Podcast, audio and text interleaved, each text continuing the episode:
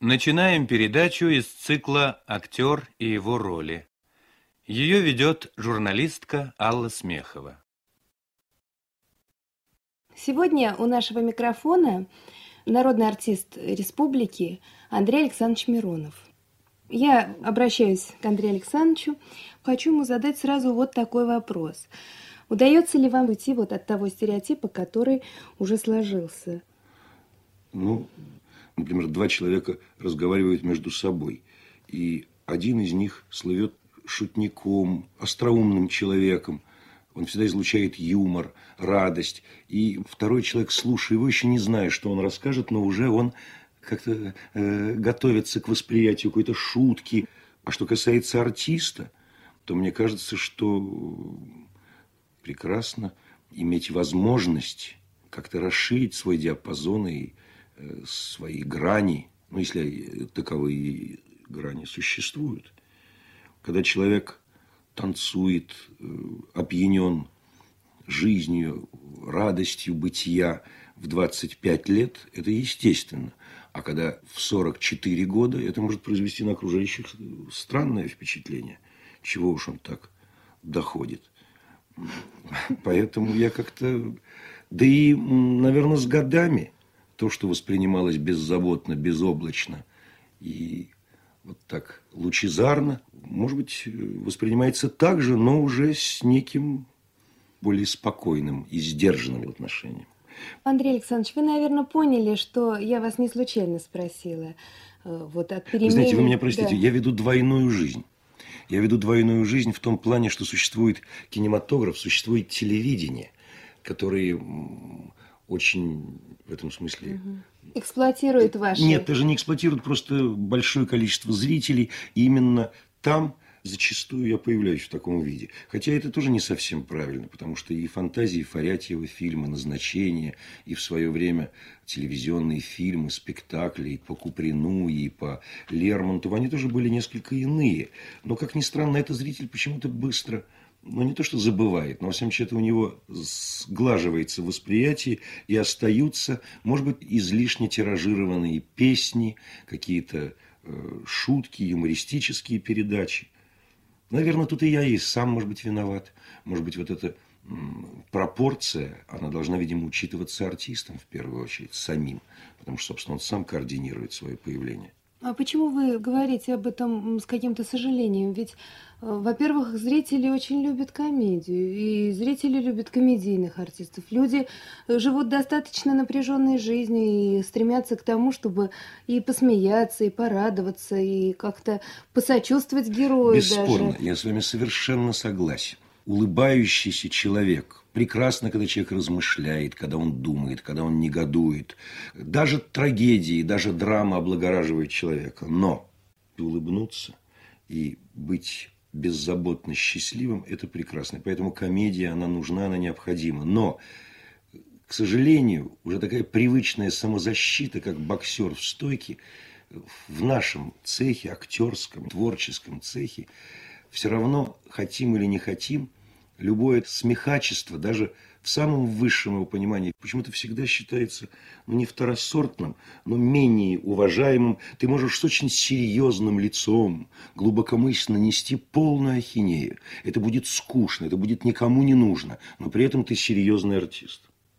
А в это время э, рядом, может быть, блестящая, искрометнейшая комедия. И это сразу почему-то является искусством второго сорта, что, кстати, зачастую происходит и на эстраде, и зачастую многие артисты театра считают эстраду в какой-то степени, вплоть до того, что это просто халтура.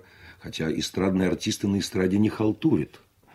Вот, поэтому вот эта некая защита, в которой я моментально встал, и, значит, вроде стал защищать в себе серьезное, потому что человек многообразен, объемен. Да, прекрасно, когда он думает и размышляет, но и прекрасно, когда он улыбается, когда он смеется, когда он танцует, когда он как-то наполнен жизнью и искрометностью. Тебя просил я быть на свидании, мечтала встречи, как всегда. Ты улыбнулась, слегка смутилась, потом сказала «да, да, да». С утра побрился, и галстук новый, горошек синий я надел. Купил три астры в четыре ровно, я прилетел, я прилетел. Я ходил, и я ходила, я так ждал, и я ждала. Я был зол, и я сердилась. Я ушел, и я ушла. Мы были оба, я у аптеки, а я в кино искала вас. Парадайрам, парадлайрам, пайрарам.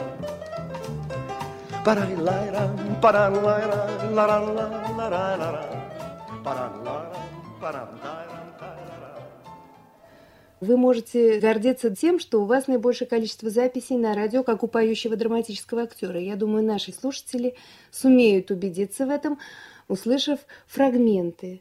Вы согласны, что это будут фрагменты, а не целиком песни? Да, ну зачем их мучить уже тем, что они знают?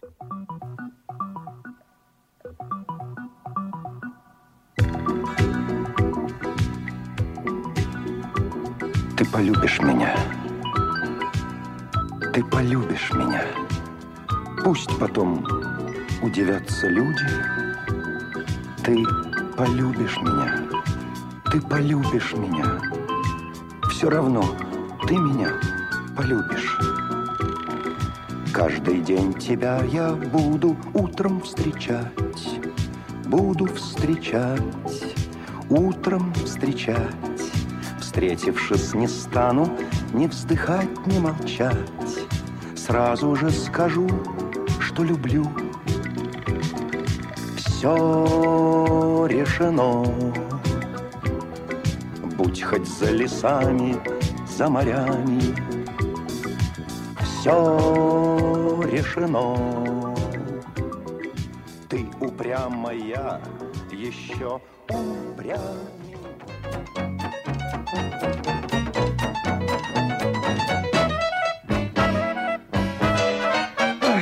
Пусть наивны слова, устарел мотив. Вновь и вновь старый диск кручу. Словно к сердцу любимой моей ключи. В этой песне найти хочу. Мне бы очень хотелось взять и примчаться За тобою на коне. Чтобы эту старую песню, старую песню Ты спела мне Старые друзья бездушья мне обидят, Они порой почти легенды. Старые друзья тебя точнее видят, Чем все врачи и все рентгены. Старые друзья и совесть, и надежда, И счастье жить не зря же мы с тобой, друзья. Так вот, я все-таки вернусь к тому, что ваши киногерои люди в основном легкие, контактные, живущие как-то ну, свободно, что ли, раскованно. Свойственно ли это вам в жизни? Ну, наверное, длительное время было свойственно в какой-то степени.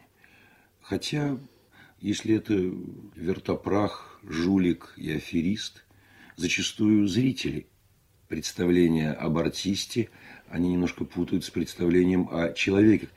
И, ну, Миронов, значит, давай спляши что-нибудь. Давай что-нибудь, значит, отчебучь. Но это не совсем так. Я не могу сказать, что я в жизни глубоко замкнутый, мрачный человек. И вообще формулировка, что комик на сцене, трагик в жизни, это не так. Не так. Но, во всяком случае, в жизни приходится и размышлять, и над чем-то задумываться. Но, во всяком случае, я менее оптимистичен в жизни, чем на экране и в песнях. Да, ну я думаю, что об этом все-таки нашим слушателям интересно будет узнать. Вот я, скажем, была недавно на вашей встрече со зрителями и убедилась в том, что вы человек серьезный и вдумчиво относящийся и к своей работе, и к жизни, как мне кажется.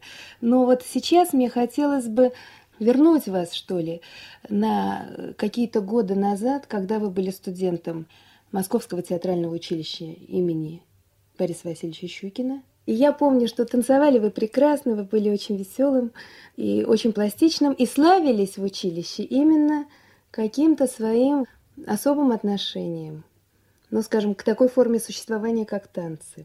Ну, музыка. Ну, бесспорно, это играло и играет очень большую роль в моей жизни. Потому что все-таки и мои родители, и люди, окружавшие их, я это застал мальчиком, совсем мальчишкой, родился в 41 году, значит, где-то сразу после войны я это уже стал как-то ощущать и понимать. Они умели создавать атмосферу праздничного самочувствия. И в этой атмосфере жил я. И таким я пришел в театральное училище имени Щукина. Ну вот к вопросу о семейной традиции э, в выборе профессии. Вот поначалу имя родителей, э, родителей очень известных на эстраде актеров и популярных, оно вам помогало или мешало? Ну, я не могу сказать. Мне помогло только одно. Мне помогло, что у меня не было иллюзии, что эта профессия легкая. Я видел, что на это тратится вся жизнь, что все подчинено только этому. Только. Или быть, так сказать, рабом этой профессии, или этим не заниматься вообще. В этом я был убежден. Ну, одним словом, понятно, что вас родители научили работать. Это да. Это бесспорно. Я не хочу употреблять ни слов ни талант, ни способности, ни одаренность, ни призвание. Нет. Работать – да. Андрей Александрович, был специально для вас написанный монолог Хайта. Это забавный монолог, мое размышление, то есть даже не размышление, мои воспоминания о том, как меня пытались научить музыке, и как ко мне пришел педагог. А меня... вы не можете вспомнить его? Ну, это очень просто. Это действительно было так. У нас в доме стоял рояль Блютнер. Это название фирмы. Но э, до шести лет я был убежден, что это фамилия рояля. Очень часто приходил композитор Матвей Сергеевич Блантер, и я всегда был убежден, что Блантер и Блютнер – это практически одно и то же. У меня родители очень музыкальные люди, они мечтали, чтобы я стал пианистом. Я думаю, что нас слушает много родителей, каждый мечтает о профессии своего ребенка. Вот мои, значит, мечтали, чтобы я стал пианистом. Еще совсем маленьким, ну, буквально в грудном возрасте меня подносили к инструменту, я бил кулачком по клавишам, и уже тогда произносил фамилию великого композитора. Я бил по клавишам бах, бах, бах, бах. Ну, родители сочли достаточным основанием, чтобы пригласить ко мне учителя музыки. Был очень пожилой человек с печальными глазами. Он сыграл несколько нот, просил меня повторить. Как мог, я повторил. У него глаза стали еще печальнее. Он сказал, к сожалению, у этого мальчика нету слуха. Тогда вмешалась бабушка, она была очень энергичной. Женщина, кстати, больше всех хотела, чтобы я стал пианистом. Она сказала, я не понимаю. Извините, зачем ему слух? Мальчик будет играть, а не слушать. Но, значит, резонно сказал музыкант и попросил меня что-нибудь спеть. Тогда я, значит, спел ему любимую в то время свою песню – ревете стогны дны пар широкой. Ну что ж, сказал музыкант, как стихийное бедствие это похоже, но к мелодии это не имеет никакого отношения. Тогда опять ворвалась бабушка. Она сказала, вы меня извините, я буду, может быть, не скромна, но объясните мне. Его отец великолепно играет на рояле. Разве это не передается по наследству? Он был такой интеллигентный, чем он сказал, мадам, рояль передается. И ушел навсегда. Ну и так далее. Замечательная история. Андрей Александрович, вы просто немножко э, ушли в сторону от нашего разговора о вашем творчестве. Значит, вот вы закончили училище. Э, вы скажете, как вы себя ощущали тогда? Я закончил училище, я мечтал работать на сцене Вахтанговского театра. Я об этом мечтал. Меня туда не взяли. Но зато вас пригласили в другой театр, Московский театр сатиры. И так случилось, что вы уже буквально с первых шагов стали играть большие роли. Ну, не совсем так. Первая роль, которую я там сыграл, это тоже стечение обстоятельств. Дело в том, что я поступил в театр сатиры в 62 году, меня приняли. И в это же время я начал сниматься в фильме «Три плюс два». Когда-то это была довольно известная картина.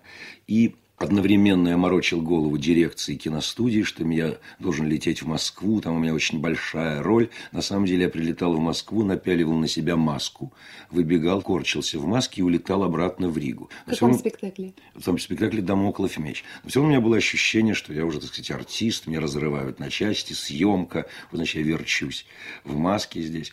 Короче говоря, я играл «Дамоклов меч», и в 63 году театр уезжал на гастроли в город Париж. И нас, группу молодежи, туда не взяли. И тогда Евгений Яковлевич Вестник решил сделать спектакль «Проделки Скопена». И вот одной из первых ролей, э, не главную роль, нет, не Скопена, а слугу Сильвестра. И сыграл я в этом спектакле. И это в какой-то степени обратило на меня внимание, ну и не публики, а хотя бы внутри театра, что тоже немаловажно и что зачастую играет роль в становлении и в репутации артиста. А роль Олега Баяна в спектакле «Клуб»? Это было значительно позже. Я был введен на роль Присыпкина, совсем молодым артистом в спектакль «Клоп». Вот это был в городе Кисловодске. Это была моя первая гастроль с театром сатиры в 63 году. Там я сыграл Присыпкина. Ну, сыграл, конечно, неумело, с приклеенным носом, какими-то подушками обложенный. Но, тем не менее, мне уже это поручили после Скопена. Я за это благодарен, мне поверили. Я сделал такой отрывок, в котором я играю и Присыпкина, и Олега Баяна одновременно. Сцена обучения танцам, но я играю и Присыпкина, и Олега Баяна. Ну вот напомним нашим слушателям те ваши далекие годы, когда вы играли. Я играю ее до сих пор. Потому что я считаю, что драматургия Маяковского – это визитная карточка театра. И когда мы говорим, мы всех зовем, чтобы в лоб, а не пятясь критика, дрянь косила, и это лучшее из доказательств нашей чистоты и силы, наверное, это эпиров для любого спектакля театра сатиры в идеале.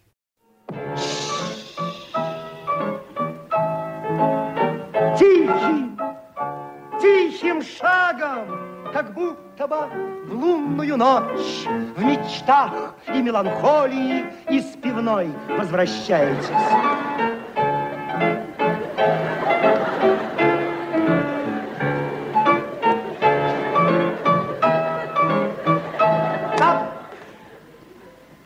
О, Господи! Да не шевелите вы нижним бюстом. Вы же не вагонетку. Вы, мадемуазель, везете. Вы, товарищ Скрипкин, как-то изящным движением, да как-то лифчик обнаружите. Ну и как бы для отдохновения большим пальчиком упритесь.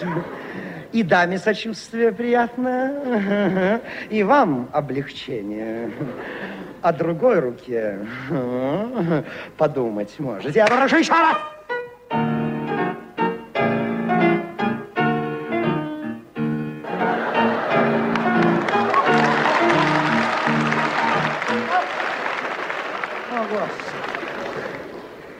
Ну почему плечми затрясли? Это уже не фокстрот, это вы шимская па продемонстрировать изволили. Браво, браво, талант у вас, товарищ Скрипкин. Это талант вам в условиях буржуазного окружения и построения социализма в одной стране. Вам развернуться негде. Ну, знаю, разве наш там средний козий переулок для вас достойное поприще? Да вам мировая революция нужна, вам выход в Европу требуется. Вам только этих Чемберленов и Пуанкаров сломить, и вы... О, красотой телодвижения, пантеоны и муля ружи.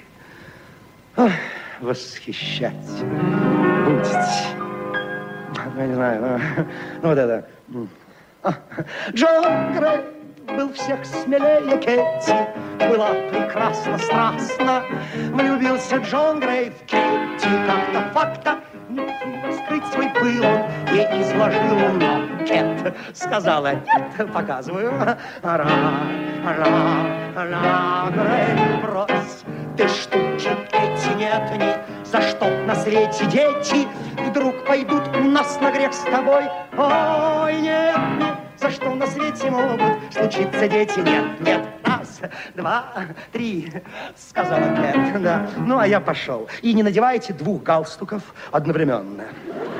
В особенности разноцветных. И зарубите на носу. Нельзя носить на выпуск крахмальную рубаху. О, ревуар! Многие наши слушатели, вероятно, считают, что у вас завидная судьба и в театре, и в кино. И они не без оснований так считают.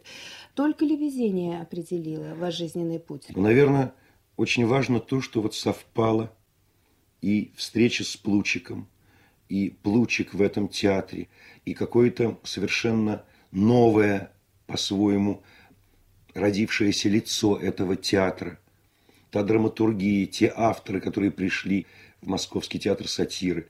Когда меня спрашивают о моих отношениях с Плучиком, я всегда начинаю с того, что я благодарен за предоставленную мне возможность. Потому что вера, вера в человека, вера в его умения, в его возможности, она зачастую дает ему значительно больше, чем какая-то практическая помощь. Так вот, основой наших с ним взаимоотношений всегда была вера. И эта вера помогала и помогает мне во многом. И за это я благодарен. За многое другое, бесспорно, но это является доминирующим в наших с ним взаимоотношениях.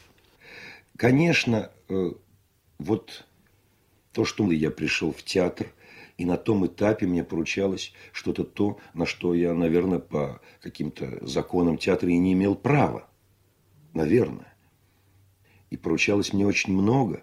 Артист, он воспитывается, во-первых, на том, что он играет. Я сейчас говорю об удаче. Но я могу еще говорить и о работе. Сколько я уделял и уделяю этому времени. Когда мне говорят «счастливчик», «баловень», вначале говорили, что мне давали по знакомству, потом это забыли. Но я знал одно. Мне могло не хотеться, мне могло не здоровиться. Мне хотелось заниматься чем-то другим, бесспорно. Радость жизни – это прекрасное ощущение. Дольче фара ниенте – прекрасное ничего не делание, замечательно. Аристократ духа, с ума сойти от восторга. Но и это нужно иногда, наверное, нужно и для этого находить время. Конечно, передышки иногда нужно делать. Бесп... Конечно. Даже в самой интересной профессии. Конечно, конечно но это не выходит. Товарищ Миронов! Извините, некогда. Андрей Александрович! Ну, простите, страшно спешу. Забегу. Товарищ, сейчас вот так. Ну, вы же нам очень нужны. Спасибо, но сейчас некогда. Вы же нам обещали, товарищ Миронов. Обещал, но сейчас некогда. Некогда мне. Времени нет, ах, как времени мало. Надо туда и туда не мешало С тем повидаться и этих проведать Сбегать, слетать, не забыть пообедать Надо бесспорно и надо желательно. Надо вчера, а сейчас обязательно. Просто ли, сложно ли, трудно ли, можно ли? Надо, а времени нет. Времени нет. Постоять и опомниться времени нет, приходится мучиться. Там без меня никогда не исполнится, тут без меня ничего не получится. Значит, я нужен, и нечего злиться, необходим, этим можно гордиться. Я и не злился бы, я и гордился бы, если бы было когда. А ветер зовет куда-то в море, а звезды манят куда-то в небо. А ветер зовет, звезды манят. Но некогда, некогда, некогда, некогда мне. Ну, значит так, ветер зовет, и вроде звезды манят, но по некогда. Некогда, некогда, некогда, мне, некогда, некогда. Вы производите такое впечатление, что вам легко все, вы танцуете легко, импровизируете, вы искритесь. Ну, мне трудно сказать. Ну, во всяком случае, поиск импровизации, наверное, не последний. Ну, бесспорно. Ну, вообще импровизация – это прекрасно. И что такое? Это непосредственность, это легкость.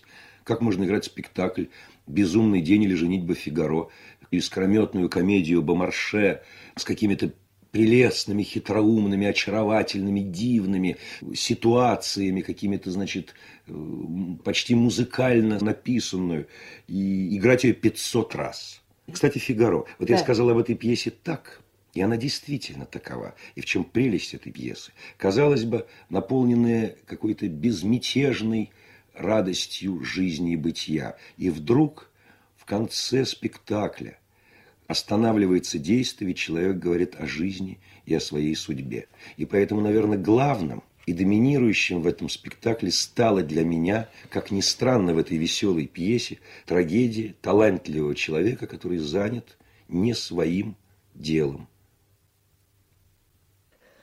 Господи, какая у меня, однако, необыкновенная судьба.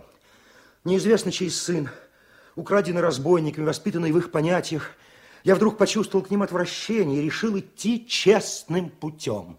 И меня всюду оттесняли.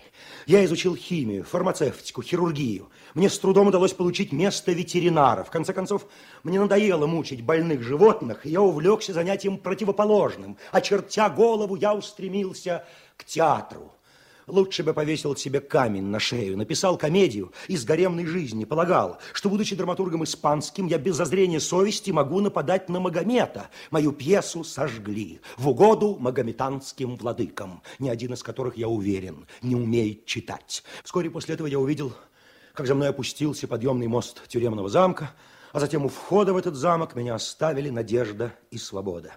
Ум невозможно унизить. Они ему отмщают тем, что гонят его. Как бы мне хотелось, чтобы когда-нибудь в моих руках очутился бы один из этих временщиков, которые так легко подписывают самые беспощадные приговоры. Очутился бы тогда, когда опала поубавит в нем спеси. Я бы ему сказал, что глупости, проникающие в печать, приобретают силу, лишь там, где их распространение затруднено, и что там, где нет свободы критики, никакая похвала не может быть приятна, и что только мелкие людишки боятся мелких статеек. Ну, вскоре после этого им надоело кормить неизвестного нахлебника, меня отпустили на все четыре стороны. Ну, а есть хочется не только в тюрьме, на воле тоже. Я опять заострил перо, и давай расспрашивать всех и каждого. А что? Что волнует? Умы. Мне ответили, что пока я находился на казенных хлебах, у нас в Мадриде была введена свободная продажа любых изделий, вплоть до изделий печатных, и что я только не имею права касаться в своих статьях власти, политики, нравственности. Нет, должностных лиц, оперного театра, равно как и всех других театров, а также всех лиц, имеющих к чему-либо какое-либо отношение. Обо всем остальном я могу писать совершенно свободно, под надзором двух или трех цензоров, охваченный жаждой вкусить плоды столь отрадной свободы. Я печатаю объявление об издании новой газеты. Я я для пущей оригинальности придумываю такое название. «Бесполезная газета». О, что тут поднялось? На меня получился целый легион газетных щелкоперов. И меня опять закрывают. И опять без всякого дела. Оставалось идти воровать. А я, я уже начал понимать, что для того, чтобы опериться, не нужно проходить курс наук. Нужно развивать ловкость рук. Но так как все вокруг меня хапали, а честности требовали от меня одного, пришлось погибать вторично. Как произошло все это? Кто обрушил все эти события на мою голову? Теперь я понимаю, что вынужден был идти дорогой, на которую я вступил, сам того не зная, но с которой сойду, сам того не желая. Все видел, всем занимался – все испытал. Затем обман рассеялся и совершенно разуверившись, разуверившись, Сюзанна, Господи, как страдают из-за тебя. Сюзанна. Сюда идут. Сейчас все решится.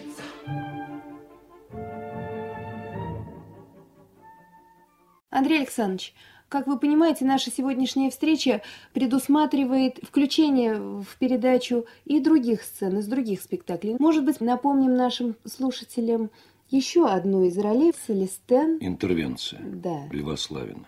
Спектакль «Интервенция» знаменателен для меня тем, что я впервые попытался сделать на сцене музыкальные пародии. Мне поручили роль Селестена.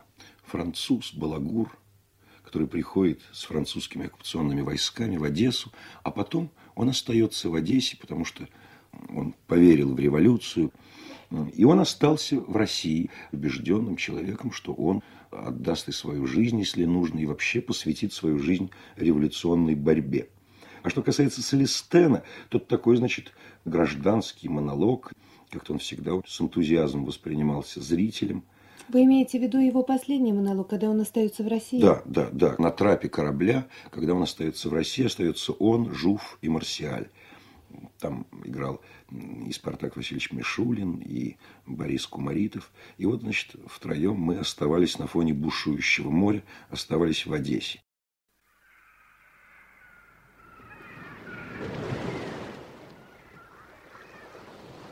Ребята, мы с Селестином остаемся. Что за идея? А да, да вы что? Да. Прощайте, мальчики. Прощайте. Ну что, что, что вы на меня смотрите с таким ужасом? Хм. Вы знали Селестена, веселого парня, любителя хорошеньких девочек. Я все тот же. Но кроме того, я стал коммунистом. Что, что? Да, черт возьми, я остаюсь здесь. Я буду драться за революцию, но значит, значит за вас. Черти, вы еще этого не поняли? Ну, ну идите, мальчики, идите. Не забудьте исполнить обещание, которое вы дали полковнику, сбросить его в воду. Иначе, мальчики, он обидится. Веселить вас вместо меня будет Эмиль. От его острот у вас появится сон и пропадет аппетит. Ну, ну, идите, мальчики, идите. Марш, слушайте меня, мальчики. Вот вы вернетесь на родину. Вы разойдетесь по всей стране. Но всюду вы будете рассказывать историю одесской интервенции. Вы будете рассказывать о том, как между нашими солдатами и русскими вместо огня, вместо крови возникло братство. Братство. И как это братство поднялось выше всего, выше языка, выше религии, выше расы. Потому что пройдут годы, вырастут дети, затянутся раны, и снова, снова вы увидите, мальчики, будут розданы патроны, и снова вы услышите, мальчики, будут сказаны слова за цивилизацию, за свободу. Да, мы возьмем патроны, но мы найдем для них настоящую цель. Ну, спешите, мальчики. Марш. Уже убирают трап. Помните о нас. А полковнику передайте, что мы с Селестеном не дезертировали. Мы просто перешли в другую воинскую часть. Жур! Жур! Аквана Деку! Саму Мишель! Ну, к нам, Али, к нам! К нам!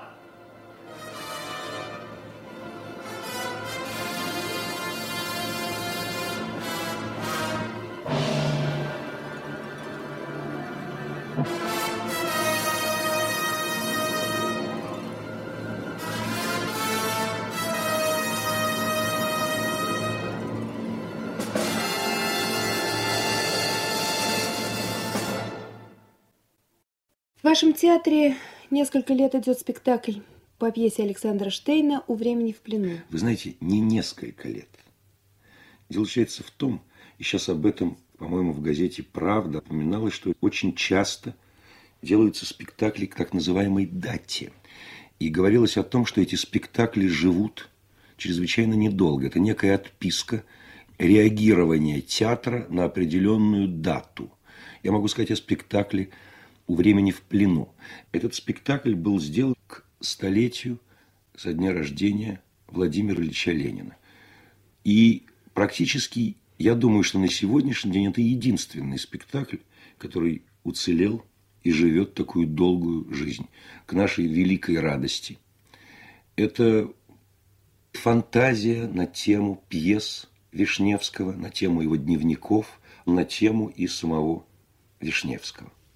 Вишневский это человек был очень темпераментный, очень э, энергичный, человек, обладающий такой заразительностью революционного пафоса. Это человек, биография которого развивалась и расцветала в 20-е годы. Этот энтузиазм он пронес через всю свою жизнь. И мне кажется, что вот те слова, которые сейчас прозвучат, и вообще вся эта сцена, А вся пьеса – это и воспоминания, реальности, реальности, воспоминаний. Это, собственно, текст, взятый из э, его дневников. Это какое-то объяснение в любви своему времени, своему поколению, своему предназначению в этой жизни. И мы понимаем, что это составляет основу, стержень данного человека и целого поколения людей. Кто вы здесь распоряжающийся? Я из рядовых красных бойцов. Кто вам дал право здесь распоряжаться? Моя жизнь и моя смерть. Кто вы? Назовитесь. Ровесник 20 века. В 914-м 14 лет бегу из отцовского дома, из дворянской семьи на Германский фронт. В 18 году 18 мне, матрос с Волжской военной флотилии. 20 в 20-м пулеметчик первой конной, писатель в 29-м, бригадный комиссар в 41-м.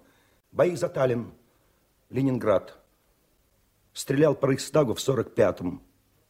Устала и перестала биться сердце в 50-м. Жил, любил, воевал вместе с ними и вместе с ними умирал.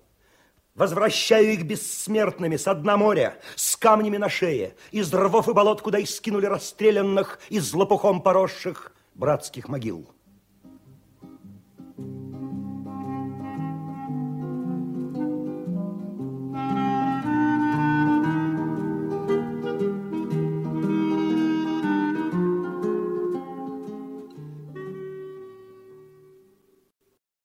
То, что было, то было.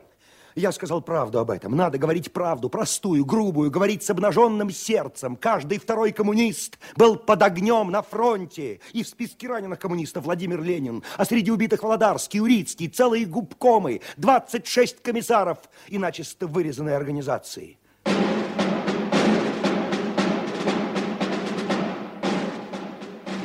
Я видел, вижу жизнь не такой простой и легкой. Невозможное есть невозможное.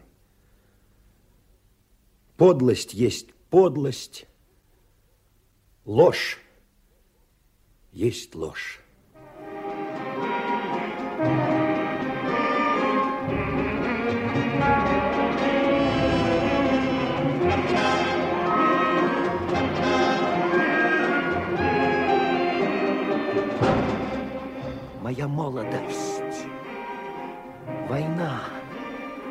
Кажутся мне прелестной порой. Я был молод, наивен, чист. И надо, надо, надо вновь пережить неповторимые дни.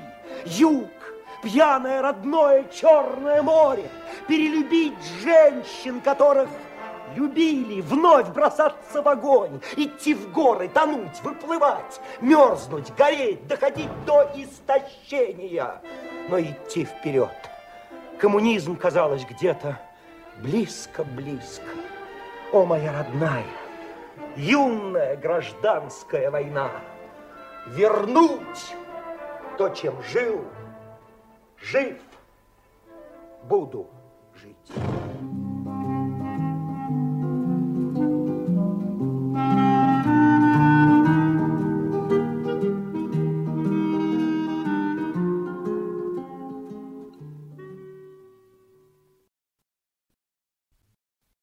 Андрей Александрович, ну вот здесь я уже, наверное, не ошибусь, что трехгрошовая опера Бертольда Брехта была поставлена сравнительно недавно на сцене вашего театра. И вы сыграли там роль Макхита. Да, Маккинош. И вот э, хотелось бы, чтобы вы рассказали об этой работе, и мы бы включили в нашу передачу сцены. Надо сказать, что я спокойно относился к драматургии Брехта. Как-то некая такая отчужденность, холодность и рационализм, он вообще мне не свойственен, к сожалению зачастую. Это мне вредит. Я вначале шпарю, а потом размышляю над тем, что я шпарю. Вот. А Брехт, он некий такого э, холодный ум, рассудок. Но я ошибался. И мне даже казалось, что ошибается и сам Брехт. Он говорит о теории отчуждения, о теории рационального театра, но когда я видел его спектакль в Москве и впечатление, которое на меня произвела Елена Вайгель, она была его главной артисткой, она была его супругой и спутницей всю жизнь. Это было одно из самых моих эмоциональных больших потрясений в театре. Елена Вайгель в спектакле «Матушка Кураж». Мы постарались, и постановщик Плучик, и актеры, играющие в этом спектакле центральные роли, и Зоя Николаевна Зелинская, и Спартак Мишулин, и Михаил Державин, Нина Корниенко пытались все-таки это делать с позицией традиции нашего русского театра, с позиции внутренней эмоциональности и погружения в суть происходящих событий на сцене. Кстати, можно послушать один финальный монолог Мека на виселице, так называемая «Песня с петлей на шее».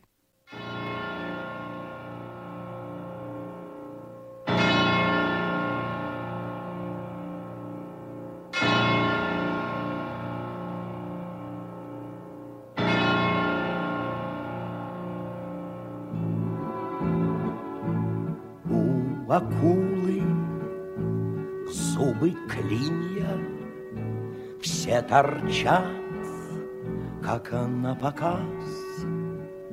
А у Мэки нож и только, да и тот укрыт от глаз. Суматоха в Скотланд-Ярде, то убийство — то грабеж. Кто так шутит, всем известно. Это Мэки, Мэки, Мэки, Мэки нож. Перед вами гибнущий представитель гибнущего сословия. Нас, мелких кустарей, взламывающих честным ломом убогие кассы. О-о! Нас поглощают крупные предприниматели. Что такое Фомка против акций? Что такое убийство человека по сравнению с использованием его в своих интересах? Взлом в Иссайде, труп в Гайд-парке, кража в Сити. Где же след? А может, есть на солнце пятна, но на Мэки, Мэки, Мэки, Мэки пятен нет. Он пьет виски, любит женщин и культурный разговор. А джентльмены, говорит он, кто не пойман, тот не вор крик не слышен, плач излишен, пуля в спину.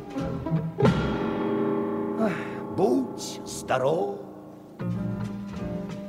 Фирма Мэкхит марку держит. Больше дела, сограждане, меньше слов. Я прощаюсь с вами. Благодарю вас за то, что пришли. Многие из вас мне были очень близки. Меня очень огорчает, что Дженни меня выдала. Впрочем, это лишнее доказательство того, что мир остается прежним. Все в порядке, как ведется порядочных господ. А мистер Мэкки а деньги тратит, тратит, тратит, а Мэкки, Мэкки, Мэкки достает. Рвутся люди, а в люди. Кто сорвется, тех не жаль. А вот правдивое предание трехгрошовая морально, ну, ну, ну, ну, это было в наше время, это было как не жаль, а вот правдивое предание, содержащее мораль. Андрей Александрович, я слышала о том, что у вас была задумка сделать программу сольную, которая называлась «Избранные монологи». Так это или нет? Да, но она, собственно, и существовала. В Останкино на телевидении, я не знаю, как ее называть, творческий вечер, встреча. А вот такая встреча и разговор со зрительным залом, и там я и пытался как-то соединить на едином стержне монологи, которых, в общем, в моем репертуаре накопилось довольно много, потому что каждая пьеса, а мне, я уже повторяю, посчастливилось сыграть в замечательных пьесах и русских, и зарубежных, прекрасных писателей. И там в каждой из этих пьес есть какой-то основной исповедальный монолог героя, который дает представление о характере и какой-то степени соответствует, наверное, и моим размышлениям о жизни. В одном из интервью, по-моему, в кинопанораме, вы сказали, что актер должен иметь определенное количество штампов. Действительно, 450 штампов – это одно, 220 – другое, а 8 – третье. Человек, он э, не бесконечен, а пускай он будет какой-то степени узнаваем, но чтобы за этим осталась суть человеческая и что-то то, что привлекает нас в нем, свежесть восприятия тех или иных проблем через него. А это возможно тогда, когда он остается личностью, и когда он как-то соответствует и времени, и пониманию этого времени. Вот это главное. Андрей Александрович, конечно, я понимаю, что вы за отсутствие стереотипа. Ваши герои, ну, скажем, даже киногерои, ну, что-то у них есть общее. Они, как правило, очень симпатичные люди. Но, тем не менее, вы почему-то сейчас бежите от них. Нет, это неправда. Это неправда, я не бегу от них. Вообще, это мне не хочется жаловаться здесь. Я на днях встретил артиста Тихонова. Все знают артиста Вячеслава Тихонова. И он мне говорил о том, что его не снимают в кино. Время идет, годы уходят. Я подумал о том, что я два года не снимаюсь в кино, а давно увидели в кино Нону Мордюкову.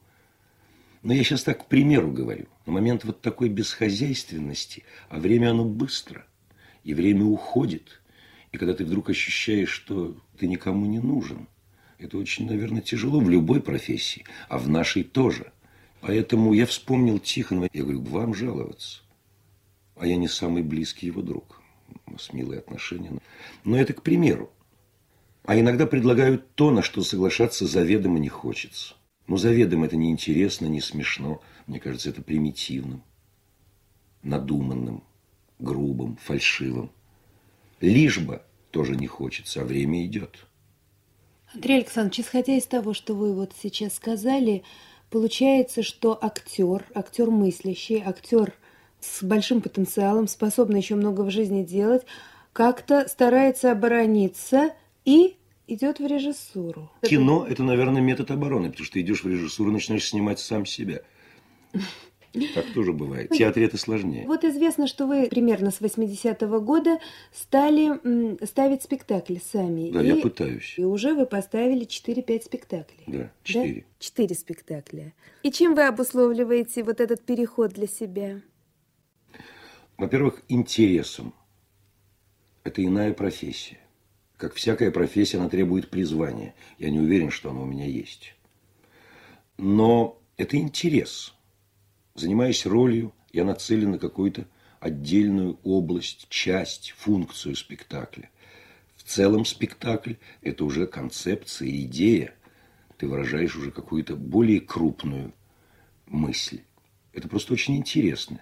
И мне кажется, что эта профессия, она требует, как любая профессия, иных навыков, иного профессионализма. А режиссура, она именно требует количественного еще навыка, как говорится, набить руку. У меня этого бесспорно нету еще. И, наверное, я далек от какого бы то ни было идеала. Но все это не так меня страшит, как страшит то, что режиссура – это определенная еще и театральная идея. Ну вот вы получили возможность э, ставить спектакли, и вы выбирали для своих постановок те пьесы, которые вам нравятся? Да. В частности, последний спектакль «Прощай, конферансье». Эта пьеса написана Григорием Гориным, с которым меня связывает и дружба, и творчество. Первую пьесу я ставил, то есть, вернее, спектакль я ставил по его пьесе «Феномены». И вот второй, наша совместная работа – это пьеса «Прощай, конферансье». Вот о тех людях, которых я знал, Это артисты в период войны. Люди, казалось бы, совершенно неподготовленные к этой адской мясорубке. Люди глубоко штатские, попавшие в какие-то экстремальные и непонятные для них условия, но проявляющие вдруг такие высокие духовные и нравственные качества, ценой своей жизни исполняющие свой гражданский долг. Вы говорили о том времени, военном и послевоенном, о времени молодости ваших родителей. И вот э, я помню, что ваши родители пели песню такую «Улыбайтесь». Да.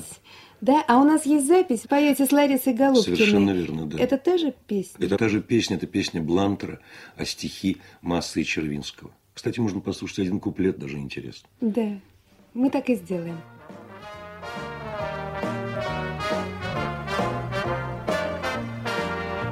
Что может быть полезнее, чем шутка или смех? Они нас от болезней излечивают всех.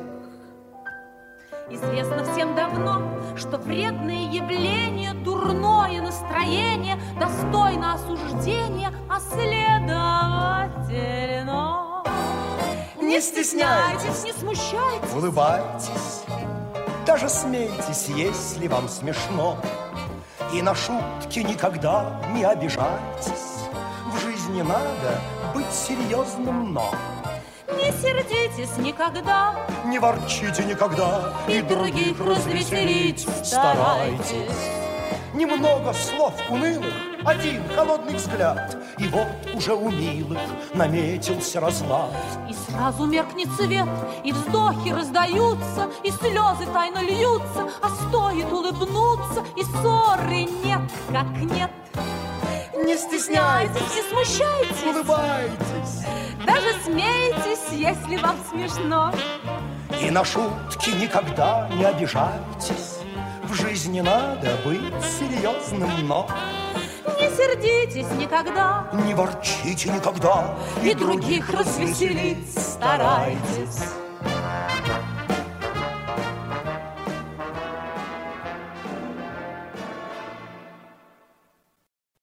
Андрей Александрович, в последнее время у вас появились роли иного плана.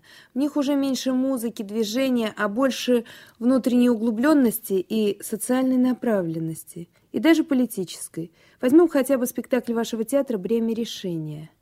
Пьеса Федора Бурлацкого. Такая публицистическая политическая пьеса. Мы записали сцену из этого спектакля, и я хотела бы вас попросить немного рассказать об этой работе. Во всем случае, это спектакль некое назидание политическим деятелям, сегодняшним, в какой-то сдержанности, в умении себя сдержать в экстремальных условиях и проявить разум, и выдержку, и терпение, и волю. Это спектакль о Карибском кризисе 1962 года, когда мир был на грани войны. Героем этого спектакля является американский президент Джон Кеннеди, который в то время проявил достаточно мужества, воли, под нажимом самых разнообразных сил. Этот спектакль поставлен Валентином Плучиком. В сцене смысловая кульминация пьесы. Это вот тот компромисс, на который решается Джон Кеннеди вместе со своим братом Робертом Кеннеди. Я хотела бы к этому добавить, что роль Джона Кеннеди в спектакле э, исполняете вы, а роль Роберта Кеннеди – артист Юрий Васильев.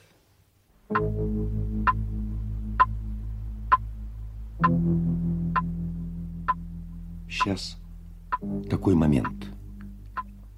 Либо мы договоримся с русскими, либо все покатится к войне. Да сейчас или никогда. Военные подогревают страсти, мешают принять правильное решение. Самое ужасное – это допустить военных к политическим Да не только решениям. к политическим, но и к военным решениям. Но дело не только в военных. Многие конгрессмены на их стороне. МакКоун намекал, что президент имеет какие-то личные мотивы в этом кризисе. 6 ноября предстоят до выборов в Конгресс, поэтому президент спешит и готов к максимальным уступкам. Это дурацкое рассуждение. Если бы заботился о наших шансах 6 ноября и о своих шансах на будущее, я бы отдал приказ о нападении на Кубу. Кстати, Америка поддержала бы меня. Но это сумасшедший риск. Республиканцы в Конгрессе требуют удара по Кубе. Они блефуют, чтобы сказать, президент показал себя неспособным к решительной политике. Они хотят загнать тебя в угол. Все они посходили с ума. Они хотят начать войну. Господи. Господи, неужели мы все делаем неправильно? Бобби, у нас с тобой только один выход.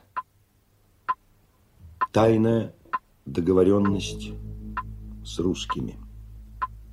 Другого я не вижу.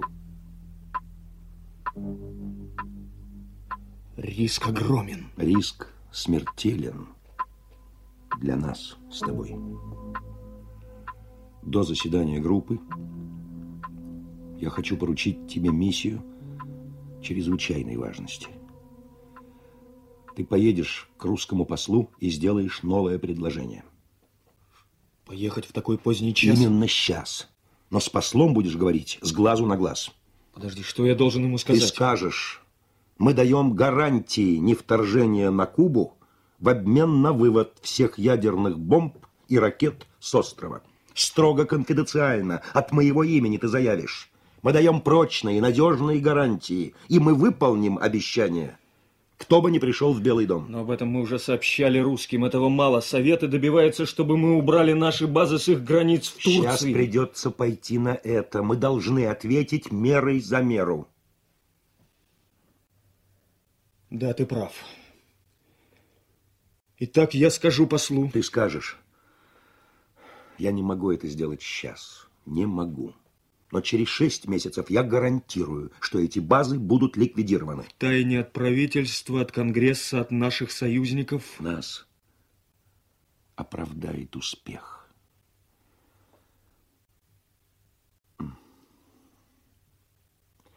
Я избран нацией не для того, чтобы присутствовать на ее похоронах. Кто это сказал? Черчилль. Так вот, я не хочу и не буду играть роль гробовщика Америки. Да-да-да, ты прав, ты... Ты тысячу раз прав. Я бы даже сделал больше. Я сказал бы послу, я бы сказал послу... Президент дошел до крайней черты. Он, может быть, даже переступил ее. Еще шаг, и он и его правительство рухнет в пропасть. К власти придут ультраправые, и вот тогда весь мир покатится к черту. Ну, ну, наверное, можно использовать и такой ход.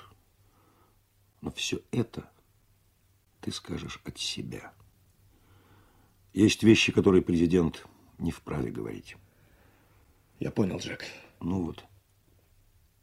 Теперь я сказал тебе все. Иди. И да поможет нам Бог.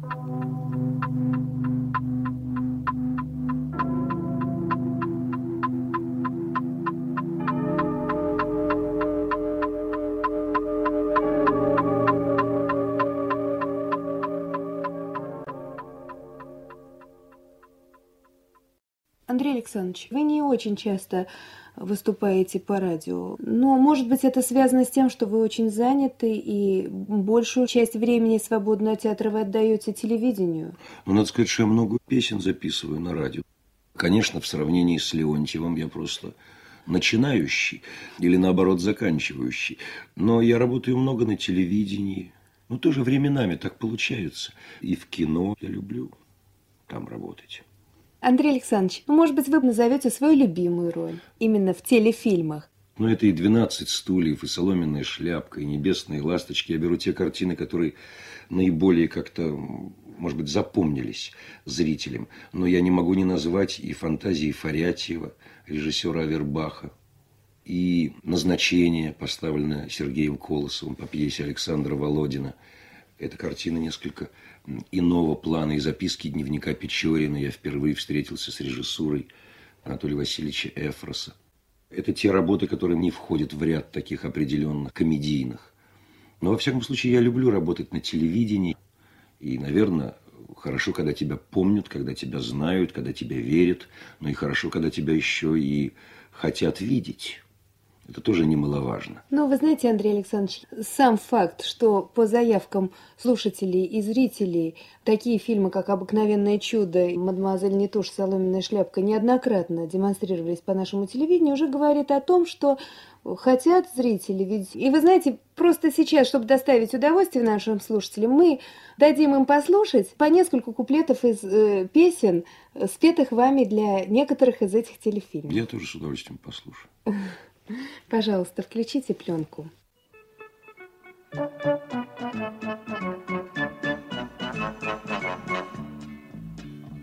Соломенная шляпка золотая, С головки вашей ветреной слетая, Еще не раз пленять собой могла, Но лошадью какой-то офицерской с гримасою какой-то изуверской, С гримасою какой-то изуверской. Она внезапно съедена была. Подумаешь, соломенная шляпка, Безделица какая-то и тряпка, Ни платье, ни пальто и ни жакет — но без нее вокруг прелестной дамы Такие шли сражения и драмы, Такие шли сражения и драмы, Что, собственно, и создало сюжет. Не грусти ни о чем, Телевизор включен, Одна скучит кино, можно глядеть и в окно. Но, но почему ко мне ты равнодушна? И почему ты смотришь свысока? Я не прекрасен, может быть, наружно, Зато душой красив наверняка. А ты погоди, не спеши, ты погоди, не спеши, ты погоди, не спеши дать ответ. Жаль, что на свете всего только два слова, всего только два слова, всего да и нет. Нет, я не плачу и не рыдаю. На все вопросы я открыто отвечаю, что наша жизнь — игра, и кто ж тому виной, что я увлекся этой игрой. И перед кем же мне извиняться? Мне уступают, я не смею отказаться. И разве мой талант и мой душевный жар не заслужили скромный гонорар? Пусть весится ветер жестокий, ума не житейских морей. Белеет мой парус такой, одинокий на фоне стальных кораблей. Я знаю, что вы ставите э, в театре пьесу Салтыкова-Щедрина «Тени». Это самые ближайшие ваши планы? Ну да, просто то, чем я занимаюсь в данный момент. Но я боюсь особенно декларировать планы. Я собираюсь сниматься в кино, и режиссер Алла Сурикова, которая снимала в свое время фильм «Будьте моим мужем», но здесь такой, как мне кажется, забавный сценарий, тема достаточно забавная, рождение кинематографа и рассказанная в приключенческой форме. И тоже там, возможно, и музыка, и вообще фантазия, она может очень буйно работать. Но посмотрим, насколько это будет реально и как, так сказать, это осуществится в конечном итоге. Андрей Александрович, вы много ездите по стране. У вас были и зарубежные большие поездки с концертами. У вас какая-то специальная программа? Да, да. Я попросил Роберта Рождественского написать мне песню о жизни актера. И она называется эта песня «Я выхожу на сцену». Миг наступил бесценный. В этом вся жизнь моя. Я выхожу на сцену. Здравствуйте. Вот он я. Это в какой-то степени рассказ о том, чем я занимаюсь и что я люблю, и что для меня очень дорого. Это и театр, и телевидение, и кино, и просто разговор со зрителем. Там звучат и песни, и сцены, и спектакли. Вот даже не сцены, а монологи. Вообще я считаю, что эстрада и концерт предполагает иную форму существования артиста. Некая четвертая стена, которая необходима в театре, в драматическом спектакле, она в эстраде разрушена. И вот контакт со зрительным залом, он очень важен. И я именно строю эту программу на вот такого рода контакте. Во всяком случае, я стараюсь, чтобы он возник между зрителем и мной.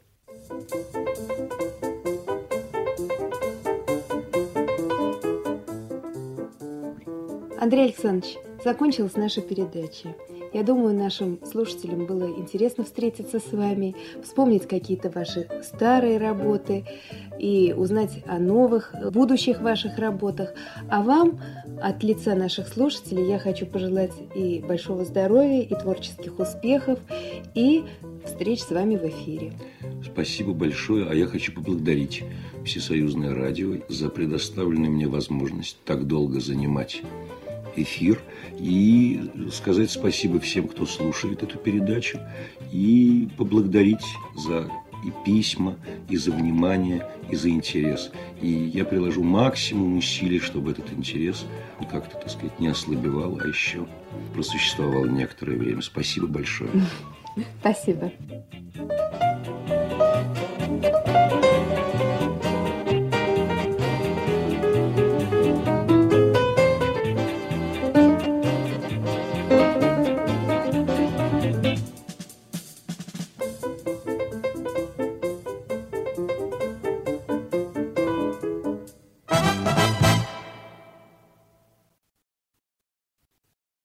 Вы слушали передачу из цикла «Актеры его роли», посвященную творчеству народного артиста РСФСР Андрея Миронова. Беседу с ним вела журналистка Алла Смехова. Режиссер Эдуард Кольбус, звукооператоры Юлия Тарасова и Ирина Чебусарова. Ваши отзывы о передаче направляйте по адресу 113 326, Москва, радио, главная редакция – литературно-драматического радиовещания.